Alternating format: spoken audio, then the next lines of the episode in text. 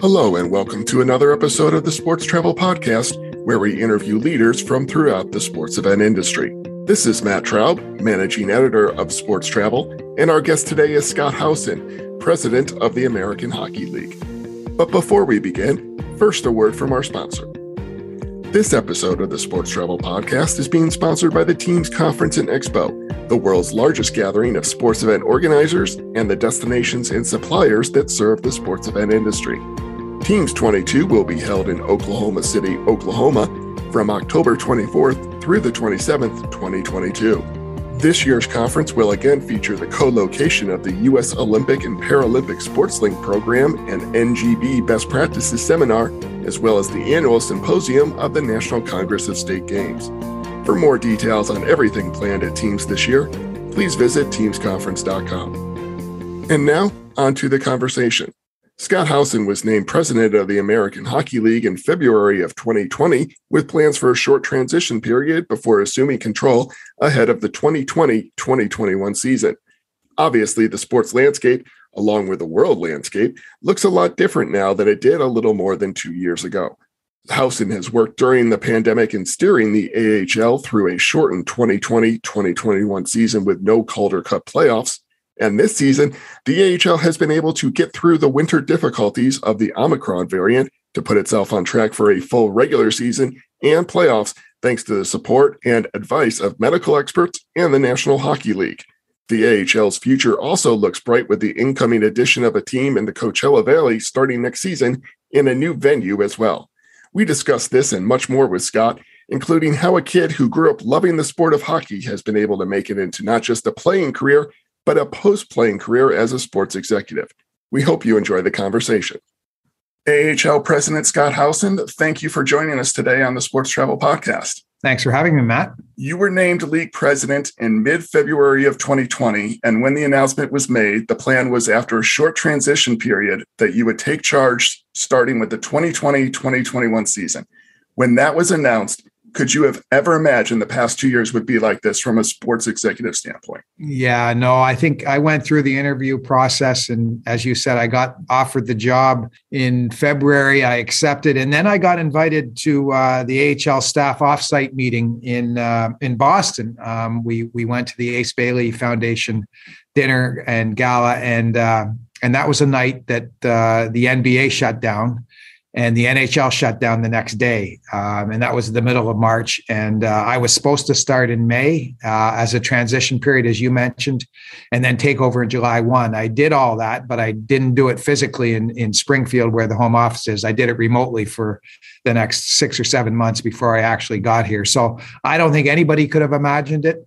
I think uh, if you remember back to those days, it was really almost day by day, week by week. We didn't know what was going to happen next, and we were just trying to get through the days, and uh, and then uh, eventually we uh, we ended up having a season. So nobody could have imagined. Uh, we thought we were out of it at the beginning of this year to a certain extent, and then it came back, but. But everybody was going through the same thing. That was one of the things that was comforting a little bit to me is that everybody was trying to deal with it, and we were all dealing with the unknown last season, you're first in charge. You had three teams opt out, seven teams played in temporary locations. The season didn't start until February, and you allowed each division the choice to hold a divisional postseason instead of having the Calder Cup playoffs. In so many ways, was last season just trying to make what you could out of a bad situation? Yeah, it really was. I mean, we kept uh, delaying the season and we weren't sure it was going to happen. But then, you know, thanks to really thanks to the NHL uh, commitment and uh, thanks to our AHL ownership, we found a way to have a season. And it, it was all about flexibility. That that's I said to our teams right at the beginning that we're going to be flexible. I remember thinking about well, we have to have a uniform schedule. We have to have everybody playing the same amount of teams. And then I thought, you know, I, I think I said to one of our staff members here, uh, why are we making teams play a certain number of games. If they want to play 24, and we did have some teams that wanted to play less games and some teams wanted to play more games. And that was fine. The important thing, as you mentioned, was to get the players on the ice, uh, have a have some type of season. That was an accomplishment, uh, and make sure you know we're a development league, and and it was all about development last year. If you remember, in 2020, minor league baseball didn't have a season at all, so all those players lost a full year of development. And uh, and that was something we avoided last year, and it was really a, uh, a, a, commitment from our ownership and from the NHL, quite frankly, to make sure that we were going to be able to have some type of season. And and you mentioned the Calder Cup, the playoffs. Again, that was flexibility. We knew we weren't going to be able to award the Calder Cup. The border was closed down, and we anticipated it being closed for a, a, long period of time. So it was all about just if somebody, if some division wanted to have a playoff, let's get at it. And and it ended up being the Pacific Division that wanted to have the playoffs. Hockey, like you mentioned, has been particularly hit hard by the Omicron variant in December. The NHL had its season go on pause, which meant no players going to the Winter Olympics in Beijing you had to cancel the AHL All Star Classic, which you had scheduled for Canada. Has this season been just as hard, if not maybe even harder than the previous one, given the optimism that you started it with before things went awry? Yeah, it's been it's been one of peaks and valleys because we did start. You know, it looked like October, the first part of November, we were sailing along. We we had some cases, but not a lot of games were being canceled, and not a lot of cases were being reported. I think we had maybe between players and staff, maybe 25 or 30 cases. And then US Thanksgiving hit. And the cases just, you know, they just exploded, and uh, and it seemed like every day we were dealing with a team that was uh, in jeopardy of not being able to play, uh, not being able to ice a competitive team. So so that was difficult and we went that lasted about six or seven or eight weeks and then we got through that and uh and and now we're we're back to almost i want to say we're back to normal because we aren't quite there yet, but uh, things are moving along really well right now. I think in most sports, things are moving along really well. I just read this morning that the vaccine uh, or the vaccine mandate in New York is off, so the Yankees and the Mets will be able to play their games in at home or the players that are unvaccinated will be able to play their games. So uh, was it more difficult than last year? I can't say that, but it, it certainly has had its challenges. Uh, how high was your level of frustration in the winter as you were dealing with it because you mentioned you really felt as if not to to a certain degree that you had finished worrying about having to field teams on a daily on a nightly basis. And there you were going back to what it was before. Yeah i mean i think everybody was frustrated a little bit because it looked like we were in the clear and and uh, and and we weren't in the clear. And we don't even know for sure if we're in the clear now but um, I think part of this job, Matt, is you've got to be ready, whatever comes at you. And uh, that was just part of what was coming at us. And I was proud of the way certainly our staff, our referees, uh, our players, our coaches handled it, and we we all got through it. We all got through it working working together. We had to postpone 86 games, and uh, we worked together and we we extended the season, the regular season, by six days to make sure we could fit the games in. And now I'm proud to say, right now, as we sit here today, every game's been rescheduled, and we'll play a full full season for each team. So um, proud of that. How much and you have an extensive experience in sports and with the AHL and the NHL but how much has the past two years been almost like a crisis exercise from a sports for sports executives? Yeah I think that's a fair comment. I think um, I think it's been uh, like I said before you especially early in the pandemic we didn't know what was coming. We didn't we were all in the dark about what was going to happen next week uh, let alone next month and uh, so you had to be ready. You had to sort of follow what uh, you know. We we we have the advantage of being closely aligned with the NHL, so we took a lot of guidance from what they were doing and how they were operating. Obviously, we couldn't do some of the things just because of the cost, but um, certainly following their lead and and uh, and and and then finding a way to make it work. The AHL is a minor league. Minor league sports throughout the past throughout the pandemic have been hit hard financially. I know so there was uh, a, a, uh, report somewhere that your league wide revenue has been down 85%, maybe even more from its last full season in 2018 2019. I know several teams are part of an effort to get COVID relief from the federal government. How has the AHL gotten through the pandemic, both as a league and its individual teams from a financial standpoint?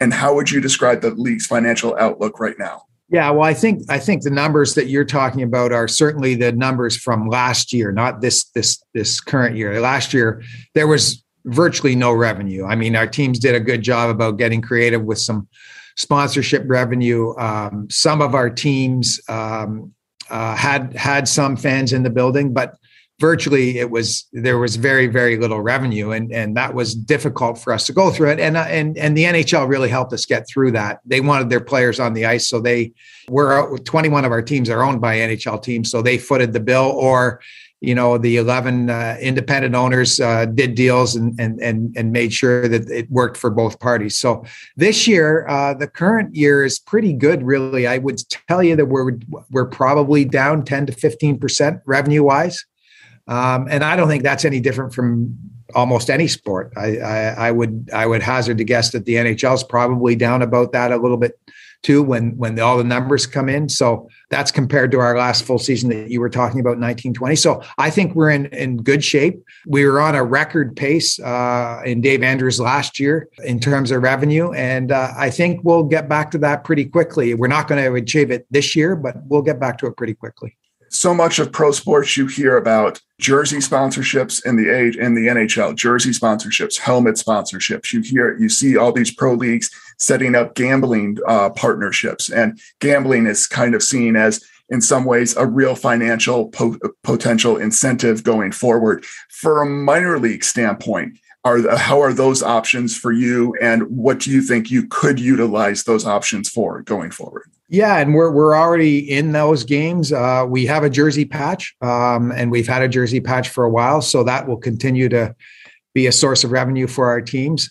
Um, the gambling one is intriguing. Intriguing. We have a partnership with a company called Genius Sports, and they're quite a significant sponsor for us. And they're in the gambling industry, um, and that's a league-wide deal that we do. And then it doesn't prevent our teams from doing uh, more more deals with uh, with other gambling partners. So I mean, I always say to people like five, six, seven, ten years ago, nobody even thought that gambling was going to be a big revenue producer. Um, and and now look what's happened. You've got to be ready. You got to be ready to adapt. You got to be flexible. And uh, and and there's other things that are going to come along here now, uh, NFTs, and and we've got to be ready to take advantage of that and have a policy at least of how we're going to operate. Going back to when you were hired, you have decades of experience w- within the NHL and working with various teams. What made you interested in being president of the AHL in the first place? Well, I've got a long time affection for the AHL. It's where I started. I started as a player and then I started, I grew up as a hockey executive in the AHL. I left a career in law in Toronto to go manage the Cape Breton Oilers in 1994 or 95. I can't remember. Um, and uh, and and so I, you know, I've pretty well done everything in the AHL except coach, and uh, and I just think it's such a it's such a great league. It's it's a really important part of the hockey ecosystem. And uh, when the job became available, I've had my eye on the job for six or seven years because I knew that Dave at some point was going to step down and uh, and I just kept my eye on it. I kept involved in the AHL and in, in, various roles. Uh, in Columbus, obviously, we had our AHL team in Syracuse and Springfield, and then back to the Oilers. Um, and uh, we had a team in Oklahoma City, and then I was part of the Pacific Division um, move uh, in uh, 2015, and we moved to Bakersfield. So just just a long time affection for it. Uh, I think it's an important job. It's an important place in the in in hockey, and uh, really a privilege to be part of it. You mentioned the experience you have uh, as a general manager for various teams. Going back further, you also mentioned you played in the AHL in the 1980s. Is there any way to describe what the league is now compared to what it was then when you as a player and as a new sports executive? Yeah well i think the quality of play is probably i mean uh, the quality of play has gone up obviously but we were still the the you know the number one minor league team at the time or minor league of, at the time. So we had all the top prospects in the league. So that hasn't changed. What's changed is is the size of the markets. We're in places like Chicago and Toronto and Austin and Texas now. And it was really when I played a basically a northeastern United States league, and uh, we were located here, and that's probably why the the office is here in Springfield right now. So it's changed a lot. It's expanded. We're across the USA now. We're 31, soon to be 32 active teams. We're in Canada. Um, and again, we, we're in four provinces in Canada, so it's just a different league and a different business in that in that type of uh, comparison. You mentioned some of the markets that you're in now. You've also been you mentioned also expanding to 32 teams next year. You're going to have a team in Coachella Valley in Palm Springs, California. One of team one of the teams that several teams that you have in the in the state of California. How would you describe the growth of the AHL in recent years? And how much work do you think has had to go into ending the narrative of teams having trouble succeeding in non traditional markets, whether it be California, but also, as you mentioned, some of the major markets like Toronto and Chicago, where there's already strong NHL loyalty? Yeah, I mean, well, first of all, I think Coachella Valley is going to be. Uh, I just was talking to their ownership group and they were giving me a status report uh, about 10 days ago and they're just they're just going to hit it out of the ballpark uh, uh, in terms of fan fan experience uh, corporate sponsorship all those things. They're really tracking quite quite high for us. So i think it's going to be a, a great franchise and it's going to fit really nicely with our california uh, you know now we're in arizona now we're in Colorado. That's part of the Pacific Division. We're in Las Vegas, um, Henderson. So I, I, think it fits really well. And I think I think all of our teams, you know, some of their our strongest teams are are in some of these non-traditional markets in California. Ontario is a terrific franchise. San Diego is a terrific franchise. Abbotsford is is um, in uh, is really tracking very well. I know that's more of a traditional hockey market, but we had a team in there. Uh, you know six or seven years ago and it did not do well and the canucks have done a great job even through covid here where they were restricted to 50% of their capacity so i think uh, you know there's a lot of places where our business is quite strong we need to there's always going to be places where we can improve and we're trying to help those teams improve but uh, but I, I think that uh, our league is, like I said, it's it's across the U.S. It's in four provinces, and and I think it's really become a you know quite a large a, a large league that that attracts quite a large following. How have franchises throughout the league been able to stay relevant in what has become an increasingly crowded entertainment landscape before the pandemic? And how much do you work with your teams when it comes to things like you mentioned before, the fan experience, bringing fans out even for the first time and then hooking them and wanting making them want to come back more and more? Well, one of the things that we have here is uh, uh, we have a department called the Team Business Services Department. And that was modeled after the TMBO department. I don't know if you've heard of that in the NBA, but that that is a uh, initiative where we we focus on collecting data, best practices, and sharing it with our teams. So it's very market driven, very market specific and it's more not so much as what the league can create but what we can do to help our teams. We got a lot of smart strategic people operating our teams uh, using you know new the new technology new ways all you know very active on social and digital media. So i think we've just got to keep um, driving that forward and finding new ways to touch our fans and and bring them in. And and like you like we talked about before we're in some non-traditional markets and we've got to get people familiar with hockey. It's a great game. Uh, you know, whether that's street hockey or whatever, get sticks and balls in kids' hands and let them experience the game because uh, once they do, then they, you know, they they have more of an affinity for the game and a more of attraction and and they'll become fans. So I think that's not just an AHL initiative, Matt. I think uh, the NHL is trying to do that, and certainly we're trying to do that too. How would you describe your league's relationship with the NHL and its member clubs, both from your perspective now as AHL president, but as somebody who has extensive experience on the NHL side? Yeah, I mean, we're just, I mean, we made a decision a long time ago, a uh, very strategic decision uh, that was made by Dave Andrews and the board at the time to be completely development oriented. And, and really, that was a, a great decision because it ended up uh, we we brought in six IHL teams and we became one league and we became the development league for the NHL. So I mean, how uh, we're, we're, closely aligned.